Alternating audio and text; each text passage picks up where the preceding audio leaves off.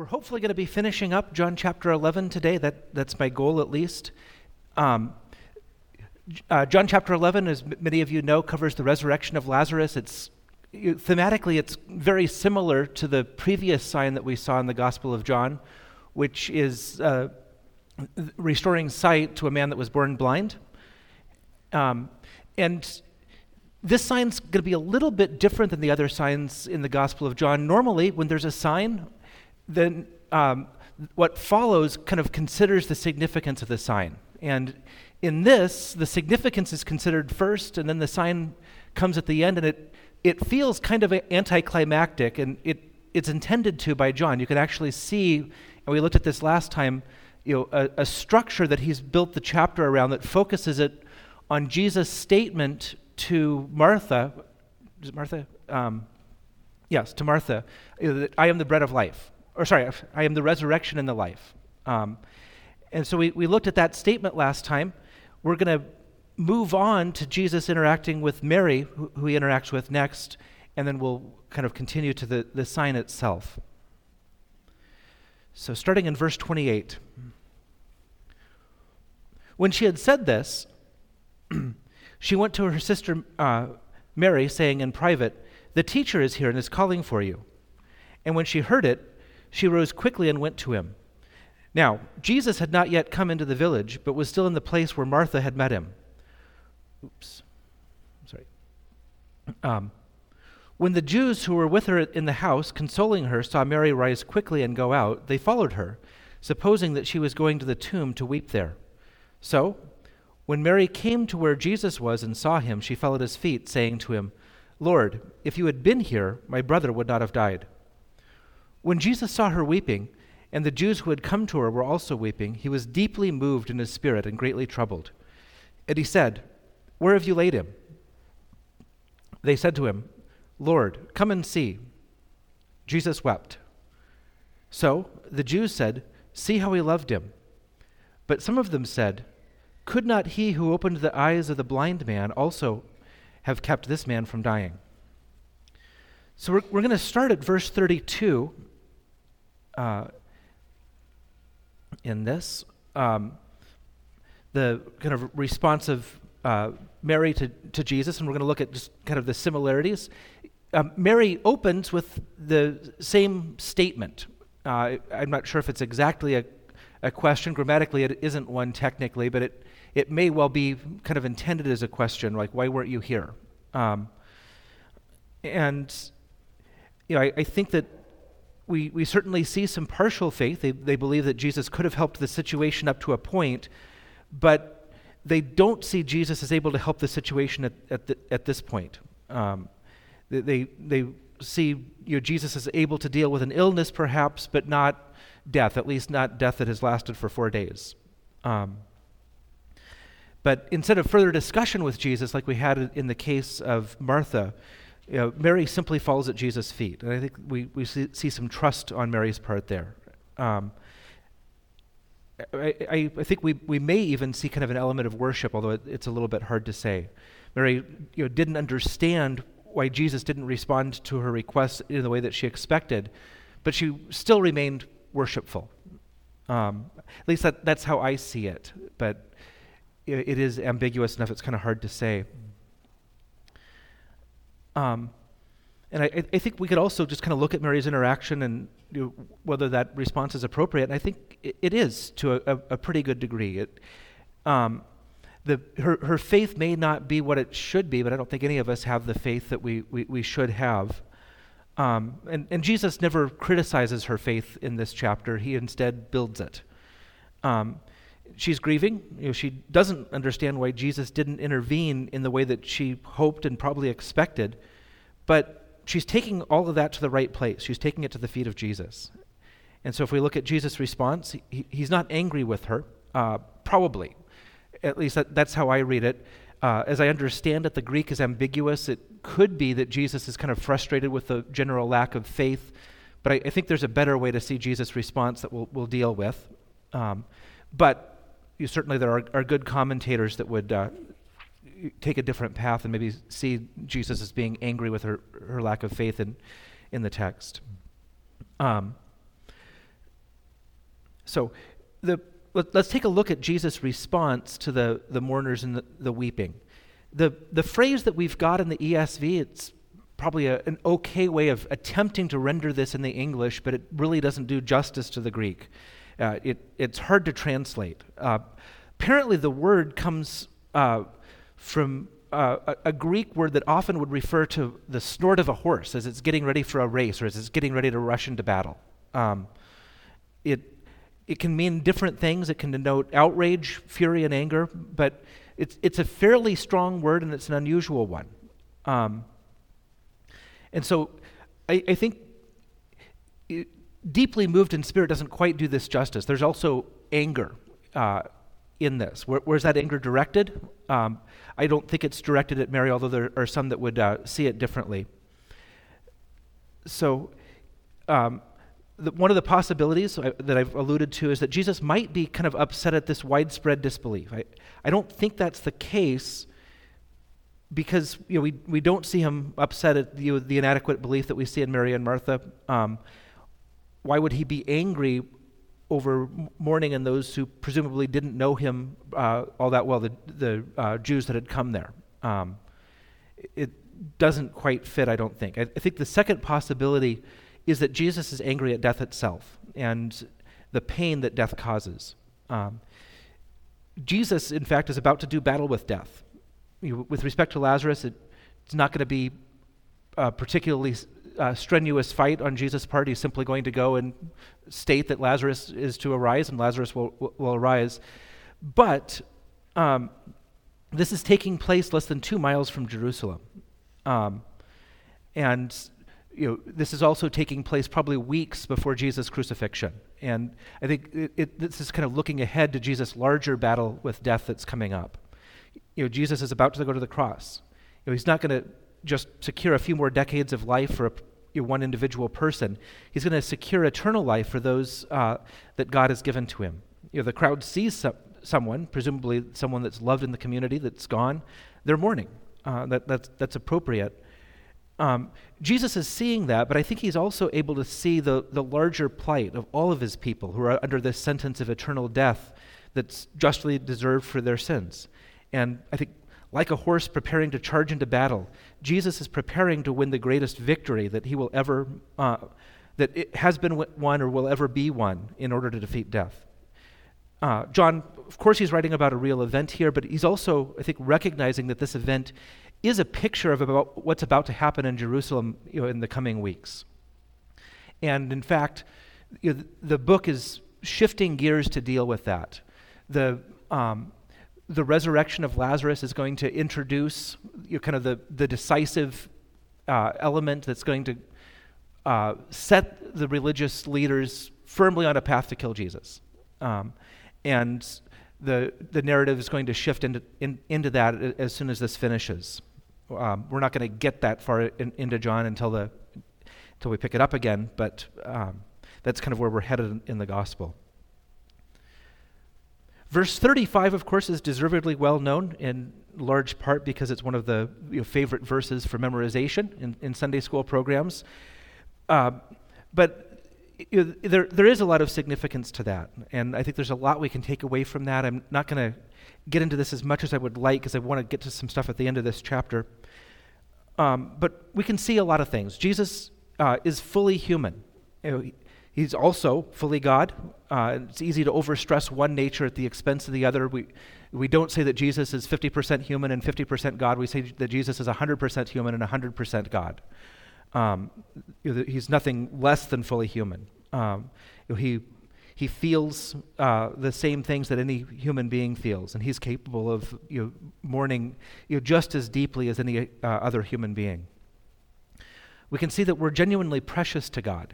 Uh, This is a a point that you, uh, James Boyce's sermon did a really good job of uh, dealing with, and I'm going to kind of try to trying to summarize. But you, you know, we we don't get particularly upset or, or weep over you know, a dented fender or spilled milk or, or you know, something insignificant. But Jesus does weep over the pain that he sees in those that are around him, and this is actually very alien to the Greek thinking in, in the day, and it's alien to a lot of uh, religious and philosophical thinking that you'll you'll see today. Um, in, in Greek thinking, you know, if God were all-powerful, he wouldn't be hurt by anything and wouldn't be capable of feeling um, pain. Um, the, and the the result of, of that would be a, a view of God as being emotionless. But you know, the God of the Old Testament and the New Testament feels deeply for his people. This is an aspect of God's character that is very clearly taught in Scripture, and it must be upheld equally with God's immutability, although these, these two qualities are in tension. Jesus has a more a clear uh, eternal perspective on Lazarus' death than the, the others. He he knew that, you know, as a believer, you know, death is not something to fear, but it's something that we should anticipate if if we understand what what transpires. You know, he knew also that he was going to raise Lazarus back to life. You know, he knew that God would be glorified in the faith of his people, uh, or and sorry, and, and the faith of God's people would be strengthened in this event. So Jesus could kind of uniquely see all of the good that was going to come from this situation, but he still felt that same grief over death, and he, I think he genuinely shared the pain over the loss of Lazarus. And I think this tells us that sorrow is, in, in situations like this is okay, it, it, um, even if we have you know, the, the perspective that you know, those who have passed on are in a better place. Um, so I'm going to go ahead and move on to the, the next section, so starting in verse thirty-eight. Then Jesus, uh, deeply moved again, and this is kind of that same Greek word for, uh, that, that was uh, we've already talked about. Then de- Jesus, deeply moved, moved again, came to the tomb. It was a cave and a stone lay against it. Jesus said, "Take away the stone." Martha, the sister of the dead man, said to him, "Lord, by this time there will be an odor, for he has, uh, he has been dead four days. Jesus said to her, "Did I not tell you that if you believed, you would see the glory of God?" So they took away the stone. And Jesus looked, look, lifted up his eyes and said, "Father, I thank you that you have heard me. I knew that you always hear me, but I said this on account of the people standing around, that they may believe that you sent me." When he had said these things, he cried out with a loud voice, "Lazarus, come out." The man who died came out, his hands and feet bound up with, bound up with linen stripes, uh, strips, sorry, and his face, face covered with a cloth. Jesus said to them, "Unbind him and let him go." I think one of the things that is important to do as you're reading Scripture, you know, we, we have all these details so that we can kind of put ourselves, you know, into these situations and, and, and try to picture them. And I, I think it's profitable just to think, what what are Mary and Martha going through at, at this point? And I, I would think the best answer is probably confused. You kind of see that in um, it, it's uh, Martha's response, I believe. Um, yeah, in, in Martha's response about you know, not wanting to remove the, the stone because of the odor. But you know, why is it that, that Jesus' actions don't make sense would probably be a question that they'd be asking themselves. If, if he really loves us, why isn't he doing something? You know, uh, you know, this is often you know, how we find ourselves feeling when you know, situations come up. Uh, we you know, think that God should uh, address in some way, and we don't get clear direction from God. God doesn't do what we expect and what we hoped he should do. Um, and I think Mary and Martha are very much you know kind of in that situation here. But if we look over this episode as a whole, you know, we we can see you know, this event as a source of comfort during times of difficulty that, that we'll come to. Um, Jesus' response to the prayer he, that it was a message that they sent to him when he was in another city, but you know, they're sending a message to, to Jesus. That that's very much a prayer. Um, that you know, his initial response of not coming right away didn't make sense at the time. You know, they, uh, they didn't have to wait. Um, they, let's see, they uh, would eventually see Lazarus raised, and perhaps they, they'd see some of the, the purpose behind why Jesus acted the way that they did in this situation, but that's not something that we always see. But we can see that Jesus is always acting out of deep love for his people, and that's something that the text specifically states that we looked at last time. Nothing can stand in the way of God's love, not imperfect belief, not a repressive government or deep sadness or, or death. God is above all the, of those things. Uh, they didn't see that. They didn't expect that Jesus was going to respond in the way that he did um, in this situation. But there isn't a situation that Jesus is not in complete control over, and that should uh, be a, a source of comfort. Trials and hardships more fully reveal God's glory, and they deepen our trust in God, and they lead us to a more intense relationship with him. And we, we see that stated very clearly here, but it, it's true in other situations as well. Um, Martha's statement you know, about the you know, not wanting to ro- roll away the stone because of the odor is an interesting one. It uh, it, it does seem to be you know, a lack of faith to, to at least some extent on her part, but she does it. She recognizes uh, that God will do whatever Jesus requests earlier, and it may well be that it's just more of a, a lack of imagination than a lack of faith. But I, I think Jesus' response is you know, the more important thing. You know, he reassures her, and then he uh, proceeds to actually raise, raise Lazarus. So what, what can we take from this resurrection? One of the things that we see is that the quality of our faith is less important than the object of our faith. Imperfect faith in Jesus is better than perfect faith in anything less than Jesus. And you know, despite Martha's reservations about removing the stone, she did trust Jesus even though she couldn't see a reason to remove the stone, other than the fact that Jesus had told her to do that. Um, what verse forty literally states is significant. Let me put verse forty back up. Um, yeah, uh, well, you can see it there. Um, it doesn't say that if they have enough faith, Jesus will raise Lazarus. Uh, it, it says that if they believe, they will see the glory of God in the resurrection of Lazarus. And that uh, belief in Jesus might not be perfect. In fact, we, we see that Mary and Martha's faith is imperfect, and so, uh, but it, it's strengthened by this.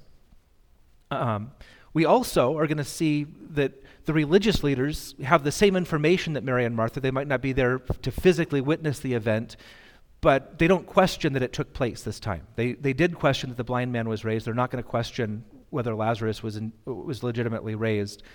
But their unbelief is stri- going to be strengthened by that. Um,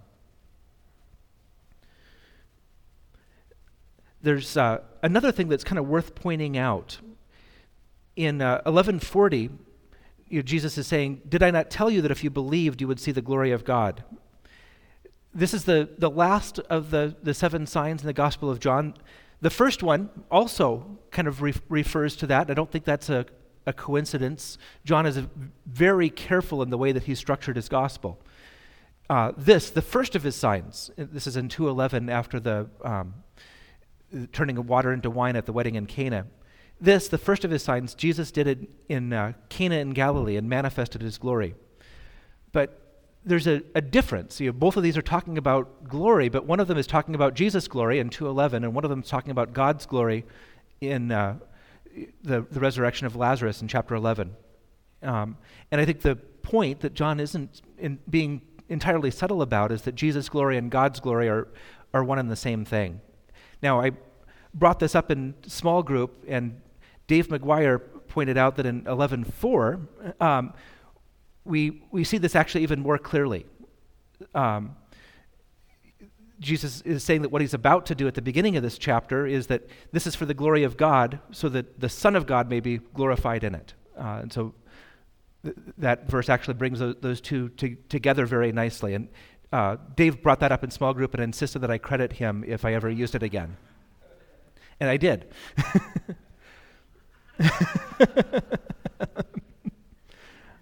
I, I have notes saying that uh, I, I was instructed to make sure I credit you. This was several years ago. um, if, if we had been eyewitnesses to this event and we were kind of writing it down, we would probably, and, and if we were writing it down not under the inspiration of the Holy Spirit, of course, we probably would write a, a rather different account than John has given us. There's a lot of stuff that I would have wanted to see included that's not included here. Jesus raises Lazarus and it ends. There, there's uh, very little uh, that that's said beyond that. What did Lazarus experience? You know, did did did he go to heaven? Where, what did he see? Um, was he restored in perfect health? Or, you know, that pain in his left knee that came up every so often, was that still there? I don't know. How long did he live after this? What age was Lazarus? Uh, and those those details simply are, are not there. And a lot of other details that we would have expected and we would have wanted to include aren't there. And that's certainly intentional on John's part. The, the narrative ends very abruptly, and I, I'm quite convinced that it's because John wants us to focus this narrative on, on Jesus. We would certainly be fascinated by what Lazarus experienced, or what the um, or how the crowds responded, which it also isn't really uh, d- dealt with, or uh, um, it, any number of other questions. But these aren't as important as what John is dealing with in the chapter. This is uh, considered by many to kind of be the, the central chapter of the gospel, what the gospel has kind of led up to un- to, to this point, where it states that, that Jesus is the resurrection and the life. John's focus Uh, in this chapter is is on that statement, and you know the resurrection of Lazarus is simply a sign that points to that greater reality. Now, it, it's hard not to notice some similarities between you know, this account of Lazarus being raised and Jesus' resurrection. You know, we've got a a cave, and there's a large stone. The both uh, sec- sections deal with the linens that the body was wrapped in. Um, But there are some differences. You know, Jesus didn't need help in removing the, the linens and the stone. Lazarus did. Um, you know, Lazarus you know, required some people to physically roll the stone away. That wasn't necessary in the case of Jesus' resurrection. Um, and you know, the biggest difference, of course, is that Lazarus was raised with a mortal body, and he eventually died again.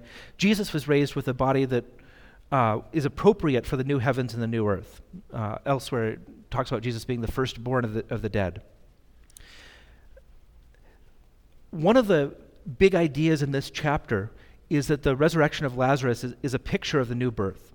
And there's a lot of ways that we, we can kind of see this picture expressed. And I, I'm not necessarily going to be able to hit all of them, but let me kind of get some of the important ones. We've mentioned that we're not told how long Lazarus lived after Jesus raised him. And that may well be intentional. Um, you know, Lazarus was likely dead by the time that uh, that John wrote this. This was probably written r- roughly fifty or more years after these events take, took place, and so John could have included that detail. Um, but it wouldn't fit into the picture of the eternal life that Jesus is giving to, to his people. And so simply by leaving it out, um, the the picture becomes a little bit clearer where it would, would not have been otherwise. Uh, another you know, important thing about this is that, and we've we've we've heard this one, is that you know, the new birth begins with God's sovereign call. That's an important part of this picture. You know, anyone who's looked at the doctrines of grace has often heard this account used to to support you know, the sovereignty of God in raising those that are completely dead and unresponsive to new life. Um, There's a lot of detail about the grave clothes and the need for those to be removed and how they kind of make him stumble as he, he comes out of the grave. Now, at one level, this is the sort of detail that an eyewitness would remember, and you know, it kind of helps us to have a picture of, of what happened. But it, it's it's certainly at least tempting to see that you know, a, a picture of the um, you know, of the new birth where we're, we're raised to new life, but we still have kind of the grave clothes of, of the the old life on us that we need to to remove as uh, we undergo sanctification. It might be a little bit of a stretch, but I think it, I think that picture may well be there, and it, it would certainly explain the emphasis on that. If we uh, kind of think ahead to the next chapter, you know, in uh, nine through eleven, we're told that you know, many believed in Jesus on account of Lazarus. You know, he had been made alive just like Jesus makes us alive. The authorities couldn't deny this, and so their only recourse is to kill Lazarus. In the same way, Jesus has made us alive, and it, it's a fact that anyone who opposes you know, the message of Jesus can't deny, um, in, in the same way that they were unable to not deny that Jesus had, had raised Lazarus. And so you know, just like Lazarus is persecuted because Jesus had, had raised him to life, just they, they plotted to kill him, you know, the, the same happens to those that Jesus has raised to life. They're uh, persecuted as well because of the life that God has given them. John's gospel treats Lazarus' death as the catalyst that pushed the religious leaders over the edge in their determination to kill Jesus. In other words, um, giving life to Lazarus required that Jesus die. And this might explain uh, why we have so much of the detail reminding us of Jesus' resurrection. You know, specifically, both are you know, uh, buried in in tombs, and uh, the, the the rock and the, the linens that we've looked at. It's um, I think that that connection is is certainly there. Another thing that is interesting to ask is that weeks later, in the upper room, John Jesus is going to say something remarkable. So this is in John fourteen, verse twelve. Um, truly, truly, I say to you, whoever believes in me will also do works th- that I do, and greater works than these will he do, because I am going to the Father. And Jesus is going to say this weeks after raising Lazarus. Um, how is it that Jesus is going to promise that we're going to do greater works than that? We don't have uh, any signs in Acts that most of us would consider to be as uh, great a, a sign as this particular sign. And so how is it that Jesus could promise that we would do greater works than that? And I think that the the answer is that if we recall that in John's gospel, you know, Jesus' miracles are signs. They they are real miracles, but you know, their their supernatural character is always secondary to the point um, that they're making in in terms of spiritual reality. The resurrection of Jesus is dramatic proof that Jesus has the ability uh, to physically raise the dead, but it points to something greater. It points to his ability to spiritually raise the dead. Considering that a physical, record, a physical resurrection could be accomplished relatively quickly by Jesus with just a few words, but our spiritual resurrection required Jesus' life of active obedience, and it required his substitutionary, substitutionary death in our place, the new birth is a far greater work, even though you know, from our perspective, it d- might not seem as impressive, but in reality, you know, as, as seen by God, it's a far greater work. And we're given the privilege of being a part of this you know, through our witness to Jesus Christ. I'm going to move on to verse forty-five. Many of the Jews, therefore, who had come with Mary and had seen what he did, believed in him. But some of them went to the Pharisees and told them what Jesus had done. So the chief priests and the Pharisees gathered the council and said, "What are we to do? For this man performs many signs. If we let him go on like this, everyone will believe in him, and the Romans will come and take away our place and our nation." But one of them, Caiaphas, who was high priest that year, said to them, "You know nothing at all, nor do you understand that it is better for you that one man should die for the people, not that the whole nation should perish." He did not say this of his own accord, but being high priest that year, he prophesied that Jesus would die for the nation, and not for the nation only, but also to gather into one the children, excuse me, the children of God who are scattered abroad. So from that day on, they made plans to put him to death.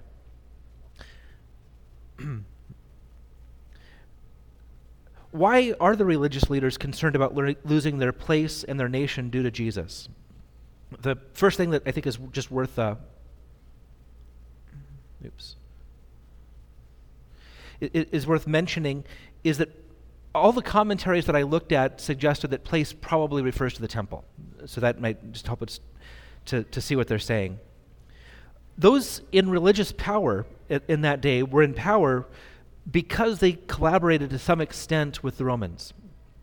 If you had someone that didn't want to co- collaborate with the Romans, they probably wouldn't have lived very long, and if they did, they wouldn't have you know, had uh, a significant amount of power. The Romans would have put into power people that would kind of maintain the order. The Romans weren't particularly concerned with religious practice. They simply wanted peace and order, and they wanted the tribute to kind of keep flowing to Rome. They they were happy to let the Jews practice their religion with relative freedom. Um, they were you know a lot more reasonable than a lot of the, the previous empires that uh, that had existed in that that sense. Um, but you know, the, the Romans very much expected peace. And, you know, any individual claiming to be the Messiah, you know, raising small armies, trying to drive out the Romans, um, would have disrupted that peace. And that actually happened regularly. We have lots of, you know, extra biblical ref- records of that sort of thing. And so the Romans were very careful in, in trying to make sure that nothing would get started. Um, so that, that's kind of the context for, for the concern. Now, we we see in the other Gospels, and we also see later in John, that Jesus was consistently uninterested in either raising an army or in criticizing Rome. And we will later see that Pilate and, you know, the Roman officials don't see him as a, a threat. So I think that this fear is very much overstated. I think that what's going on is that the religious leaders are simply jealous of, of Jesus. He's gaining favor with the crowds. He doesn't follow their strict interpretation of the law or uh, work in the way that they work at religion. And I, I think that they're frustrated at losing respect and popularity to someone that's not one of them. Um, I think they also know that they don't have a valid reason to uh, to kill him, and so they're using this non-existent threat of Jesus to the nation as an excuse to do what they actually want to do for selfish reasons in in the first place. And, you know, th- there's certainly an irony to th- to this. Um, the, they have two concerns. First, they're concerned that more people would believe in Jesus. Uh, killing him didn't work. Uh, as the history of Christianity attests. Secondly, um, they're concerned with Jesus' popularity that would endanger the status quo, uh, especially with respect to the, you know, the nation and the function of the temple. Um, and uh, as you know, Jerusalem was completely destroyed less than four decades later. Uh, this is probably ultimately a, as uh, a judgment of God for what uh, for the rejection of Jesus. Uh, so. It, the the the two things that they were are afraid of, they both made worse by by w- what they did. Uh, it's not a rational decision, but no one who hates God is thinking rationally. Even for um, even more fundamentally, Jesus threatened that this pious facade that they worked so hard to construct. They were able to appear quite righteous, but Jesus actually was perfectly righteous. And that difference, I think, was, is very stark and, and noticeable. And they, they hated Jesus for being the light that, that revealed that uh, condition in them. If we think back to the man born blind, um, we we see a, a, an interesting difference. There, they they kind of head in and they investigate, they talk to different witnesses, and they, they expect to show that the miracle didn't actually happen.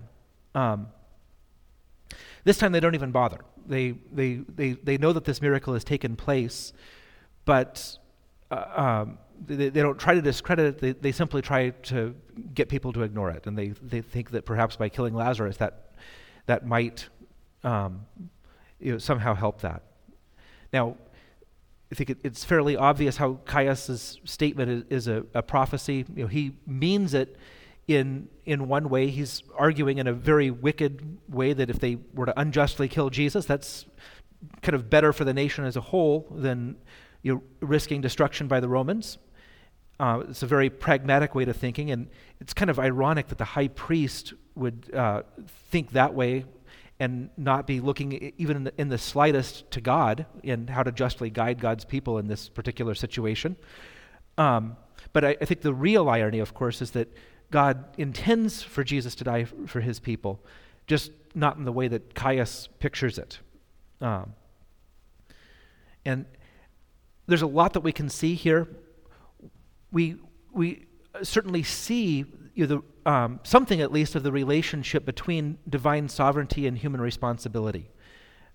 Um, Caiaphas isn't being forced or coerced into his selfish and sinful hatred of Jesus. He is quite willingly choosing the role that he's going to play in this narrative. There's not even the slightest hint of any coercion. Um, Caiaphas is doing what he wants to do, and Caiaphas is intending that for evil, but God is intending the same for good. Caiaphas's statement, you know, illustrates this uh, quite nicely. His, um, his his thinking is completely devoid of faith. It, it's selfish. It's Machiavellian. It, it's evil, and yet God is taking you know, this.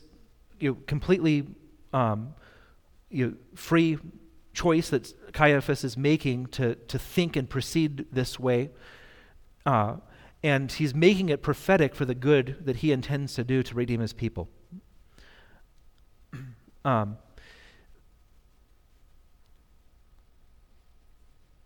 there's another interesting connection to chapter ten. The in, in chapter ten, at, at the beginning of this, the Jews gathered around Jesus and said, "How long will you keep us in suspense? If you are the Christ, tell us plainly." Jesus doesn't tell them plainly, but I think he's just shown them plainly by, by raising Lazarus.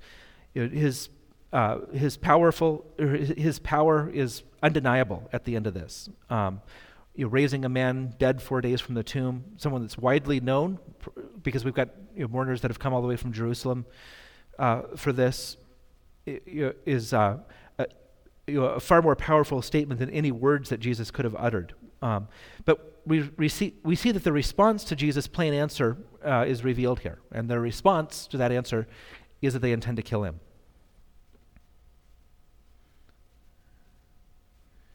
Okay. Um, let's stay here. If we look back over the last verses of chapter ten, uh, specifically uh, ten verse forty-two, and many believed in him there, we might recall that uh, we'd, we'd seen apparent belief very frequently in John. There's lots of you kind of similar statements to ten forty-two that had, had come before, but then Jesus is going to examine that belief, and it's usually shown to be inadequate. Um, And there's usually, you know, Jesus will, will kind of point that out. The exchange is going to get harsher and harsher, and it usually leads to the, this same group that had stated that they believed in Jesus either leaving him or picking up stones to kill him. Um, in ten forty-two, we don't have a follow-up on that. You, we have a, a similar statement that there's some sort of belief, but then we don't have that follow-up. And I... I think we actually do. I, I think that chapter eleven is the follow-up. There's belief in Jesus, and Jesus responds by giving new life. Um, I think John is actually connecting the, the two chapters um, to, to show that Jesus' response to those who believe in him is to give them, uh, th- those who believe in him, life. The, the last thing that I want to do as we close out John is I want to go back to the prologue.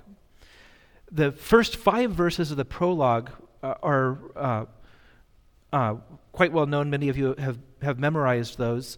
But th- those first five verses, it, in fact, I think very nicely summarize the main point of John's gospel. One commentator uh, titled the, the section on those first five verses as "The Revelation in a Nutshell." Um, so the, the rest of the gospel is kind of unpacking what the, the, those first five verses mean. And so I want to come back to four and five and kind of look at the connections that we might see. Uh, verse four and five are, "In him was life, and the life was the light of men. The light shines in the darkness, and the darkness has not overcome it." um, you know, as is typical with John, these verses themselves use very simple language, very simple construction, but they are also at the same time so profound that there's uh, a lot about them that I didn't see when we went through uh, the prologue several years ago at this point. And I'm sure there's a lot that I don't see in them now that that's there, uh, that could be, you know, I think, profitably uh, brought from these verses. But one thing that I, I do see, there's uh, two themes that have, have indeed been very important to John's gospel: light and life.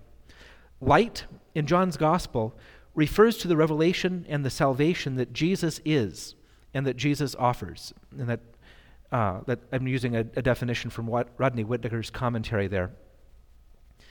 Life is not just existence in John's gospel, um, and it's not just eternal existence. It includes that, but it, it, it's something far more. The life that Jesus offered is indeed eternal, but that's not the main quality. Life is living as God intended us to live, in his presence, delighting in him, perfectly satisfied and overfilling with joy, uh, or overflowing with joy. So if you no- notice how closely John connects these two ideas in uh, one verse four. The life, and this is capital L life that I'm talking about, and that John is talking about there, that we, we should desperately want, is only found in Jesus. And the life that we should want is the light that we need to to find salvation and correct knowledge of uh, God. I, I don't think it's a coincidence that these final two signs that are um, that kind of close out this first half of John's gospel, the, the, the, those signs are the healing of the man born blind and uh, restoring Lazarus to life, provide such a compelling coincidence. Or it's not a coincidence that those are, are what John kind of closes the gospel out with, and, and they're about light and life. The life that Jesus offers isn't some future reality. It's something that we have now, although maybe imperfectly. We see Jesus now as, as the source of life. We see him as our only hope of salvation. We want to know more about him. We want to We we know you know, Jesus to be God incarnate. We know that he lived the life that we should have lived, and we know that he died the death that we deserved to die in our place. We delight somewhat in, in worshiping him. You know, just like the man that was born blind, Jesus has re- been revealed to us, and our response is to fall at his feet and worship. Now, I'm not saying that we do any of those things particularly well, or as well as we should. We we don't spend as much time in the Word of God as we would if we understood what a, a treasure I- is there. Um, but we do at least have a foretaste of what it is to know him and, and to worship him. So we have life now in us. And you know, the more that we know Jesus and the more that we delight in him, the more life we will have. That life that Jesus gives us in these signs is the light by which others come to know him as Savior. That light is the life of, or that life is the light of men. Finally, we see in these verses um, the the light shining in the darkness. The man born blind and Lazarus have seen the light of Jesus and have been given new life. The world can see that and has no way to, to explain away the miracle of the light and the life that Jesus provides. Their response is to persecute it. The man born blind is excommunicated from the synagogue. The plot to kill Lazarus because of, of, of the light that Jesus' power uh, uh, is, is visible to all. The, people can kind of see Jesus' power in the fact that Lazarus is alive when he was dead. And it's a threat to those that hate that light. Um, in uh, John one verse five, that last word, overcome, is another of these ambiguous words. It has uh, several meanings. There's three meanings that are, are distinct from each other, and they all work about equally well. You know, commentators are kind of split about which of the three words is the best way to translate it. Um, It, it might mean overcome. Uh, that's the way that the E S V uh, chose to translate it. Other translations go with understand, um, comprehend. And the, the final possible meaning is extinguish, uh, as in kind of put out a fire. Um, and you can see how all three of those work about equally well there. And I, I, I'm of the opinion that John recognized that and saw that this word just had three different meanings that all work and uh, I think intended all three of those meanings. You know, all, all, all of those meanings are there. They they work, but you know, the the light of Jesus is visible to uh, this world, and that is undeniable. Uh, the darkness doesn't understand it. The darkness will not prevail against it, and the darkness will not extinguish it. And so, I think that brings us to the end of where I'm going to leave off uh, for this first half of the Gospel of John. I very much look forward to you know, continuing this, but it's going to be a bit of time before that happens, probably a year or two. Um, Dear Heavenly Father, I just thank you for this beautiful picture of uh, you and the salvation that you provide that we've seen parts of in this gospel.